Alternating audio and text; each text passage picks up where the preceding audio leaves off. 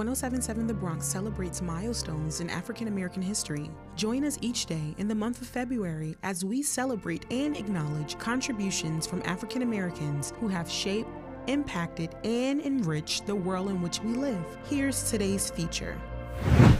From slave to bank owner, Reverend Brown established the first black owned bank to serve the financial interests of black depositors. The history of the savings bank of the Grand Fountain United Order of True Reformers tells a fascinating story about the struggles and triumphs of Reverend William Washington Brown, a former Georgia slave who founded the first ever black owned bank in America. Founded in 1888, the bank opened with deposits on the first day of more than $1,269. The name of the bank came from the Grand Fountain United Order of True True Reformers, a black fraternal organization established by Brown in 1849. Reverend William Washington Brown is Black History.